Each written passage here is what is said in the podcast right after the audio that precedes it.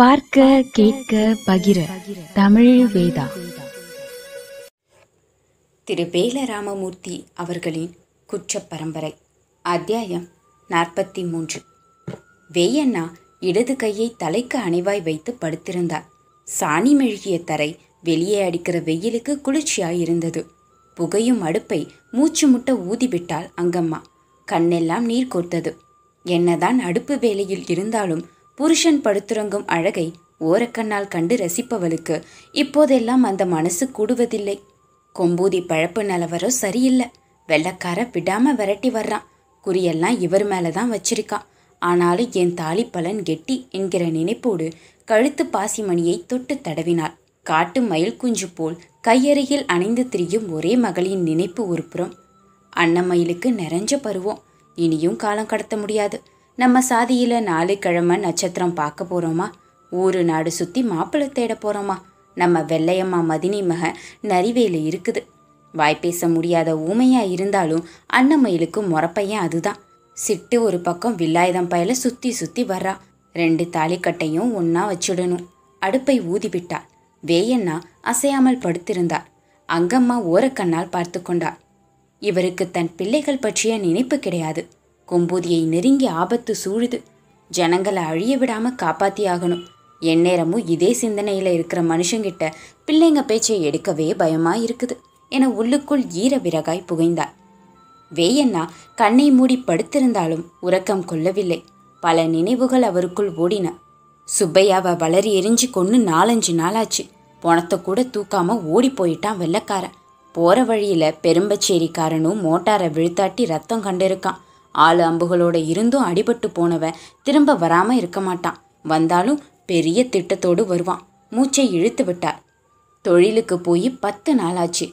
பெருநாழி பச்சைமுத்து இல்லைனாலும் நம்ம சொன்ன பட்டினி கடந்து செத்து போகும். புரண்டு படுக்க போகும்போது வாசல்ல சத்தம் கேட்டது.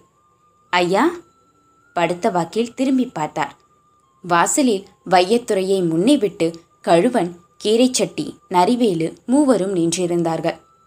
வாங்கப்பா வேயண்ணா எழுந்து வாசலுக்கு வந்தார்.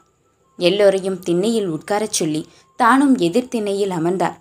வயத்துறைதான் ஆரம்பித்தான். ஐயா தொழிலுக்கு போய் பத்து நாளுக்கு மேலாச்சு. போலீஸை கண்டதும் கொம்பூதிக்காரன் பதறிட்டான்னு சுத்துப்பட்டியில் பேச்சு வரும். சொல்லிக் கொண்டிருக்கும் போதே அன்னமையில் வீட்டுக்குள் இருந்து வாசலோரம் வந்து நின்றார். வேயண்ணா சிரித்தார். வெள்ளக்காரனும் நம்மளும் போடுற சண்டைய வேடிக்கை பார்க்க சுத்துப்பட்டியெல்லாம் காத்து கிடக்கு. அது மட்டும் இல்லை ஐயா தொழிலுக்கு போகாம ராத்திரியும் பகலும் ஊருக்குள்ளேயே கிடக்கிற நம்ம இளவட்டங்கள் கள்ளு தண்ணியை குடிக்கவும் கறியை திங்கவுமா சுகவாசி ஆகி போயிடுவாங்க போல இருக்கு வேயண்ணா வாய்விட்டு சிரித்து விட்டார். வையத்துறையின் பேச்சையும் தன் தகப்பனோடு கொண்டுள்ள இணக்கத்தையும் அன்னமையில் மிகவும் ரசித்தாள். தன் கழுத்தில் கிடந்த ஓனாய்ப்பல் தழும்பை தடவிக்கொண்டார் வெயிலோடு திரிந்து வந்த கூழாணி கிழவி ஏதும் அறியாதவள் போல வேயண்ணாவுக்கு பின்புறம் திண்ணையில் அமர்ந்திருந்தாள். வேயண்ணாவுக்கு தெரியாமல் இங்கிருந்தபடியே கீரை சட்டியை பார்த்து கையை சைகை செய்தாள். கீரை சட்டி மெல்ல ஆரம்பித்தான். மாமாவுக்கு ஒரு செய்தி சொல்ல வேண்டியது எங்க கடமை? சொல்லும்போதே இழுத்தான். கீரை சட்டிக்கு வேயண்ணா மாமன் முறை. நம்ம வில்லாயுதம் பய போக்கு சரியில்லை மறுபடியும் இழுத்தான். என்னடா சொல்ற? என்றார் வேயண்ணா. குதிரை ஏறி காடோ செடியோன்னு அலையிறான். கூழாணி ஊடே புகுந்து எதுவும் தப்பு பண்றானா? என்றாள். இல்லை. கண்ணை ஓட்டி வாசலோரம் நின்ற அன்னமயிலை ஒரு பார்வை பார்த்த கீரை சட்டி சம்பங்கி ஆத்துக்கரையில் இருக்கிற ஒரு பொண்ணு நினப்பிலேயே அலையிறான். சொல்லிவிட்டு முழித்தான். அன்னமயில் கண்களை அகல விரித்தாள். கூழாணி கிழவி தொடையில் அடித்துக்கொண்டு நான் நினச்சேன் இந்த களவாணி பைய ஊர் தங்காம காடு சுத்துற போதே எனக்கு தெரிஞ்சு போச்சு. கூப்பாடு போட்டுக்கொண்டே கழுவனை பார்த்து கையசைத்தா கீரைச்சட்டி விட்ட இடத்துல கழுவ ஆரம்பிச்சான். நாளைக்கு உங்க ஸ்தானத்துல இருக்க வேண்டியவன் வில்லாயுதம். ஊரு காரியத்தில் ஒட்டாம அலையிறான். அவனுக்கு நம்ம சிட்டு பிள்ளைய கட்டி போட்டா என்ன? கிழவியின் கூப்பாடி கேட்டு அடுப்பு வேலையில் இருந்த அங்கம்மா எழுந்து வாசலோரம் வந்தாள். கூழாணி திண்ணையை விட்டு எழுந்து முன்னே வந்தாள். அந்த காலி பயலுக்கு என் பேத்தி சிட்டுதானே மாப்பிளக்காரி கட்டி வைக்க என்ன யோசனை? என்றாள். நாலு பேரும் கூடி வீட்டுக்கு வந்ததே கிழவியின் ஏற்பாடுதான் என வேயண்ணாவுக்கு தெரிஞ்சு போச்சு. ஏ கிழவி ஏங்கத்துற? வில்லாயுதத்துக்கு என் தங்கச்சி மகளை முடிச்சு வைக்க நீ என்ன சிபாரிசு?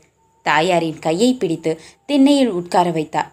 தலை கவிழ்ந்தபடி அமர்ந்திருந்த வையத்துறையின் தோலை தொட்டு டே வையத்துறை உனக்கு என்ன வயசாகுது?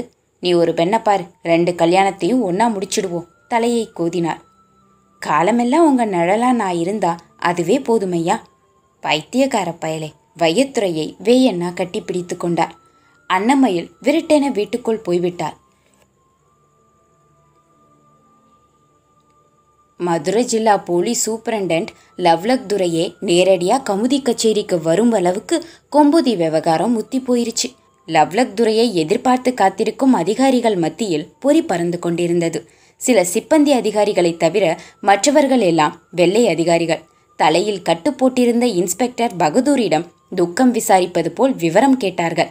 தோள்பட்டை இறங்கி போயிருந்த வெள்ளைக்கார சர்ஜென்ட்டுக்கு இன்னும் ஒரு மாதமானாலும் கையை அசைக்க முடியாத வழி பகதூருக்கு அவமானமாய் இருந்தது. வடக்கே பாஞ்சாலத்தில் எவ்வளவு பெரிய காரியம் பார்த்தவர். ஜாலியன் வாலாபக் சுற்றுச்சுவருக்குள் சுட்டுத் தள்ளிய பிணங்கள் மேடாக குவிந்ததைக் கண்டு ரசித்தவர்.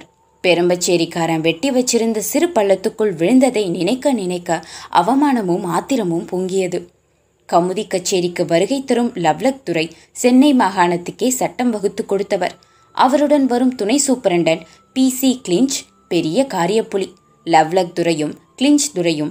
நேரில் வரும் அளவுக்கு கொம்பூதிக்காரன் அடங்காதவனா? கூடியிருந்த அதிகாரிகளுக்கெல்லாம் வியப்பாக இருந்தது. கச்சேரி பரபரப்பு கமுதி ஊர் முழுக்க தொற்றிக்கொண்டது முரட்டு போலீஸ் லாரிகள் தெருக்களில் போகவும் வரவுமாக புழுதி கிளப்பிக் கொண்டிருந்தன. துரைமார்களை அழைத்து வர கமுதி கோட்டைமேடு எல்லை வரை குதிரை சாரட்டு போயிருந்தது. எவ்வளவு வற்புறுத்தி கூப்பிட்டும் பெருநாழி போலீஸ்களோடு சேர்ந்து கமுதி கச்சேரிக்கு வர ஏகாம்பரம் மறுத்துவிட்டார்.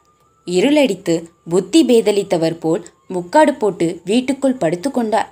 புலவரும் கார்மேக ஆசாரியும் கண்ணிலேயே படாமல் எங்கோ பதுங்கிக் கொண்டார்கள். பச்சமுத்துவை நாலஞ்சு நாளா ஊர் பக்கமே காணோம்.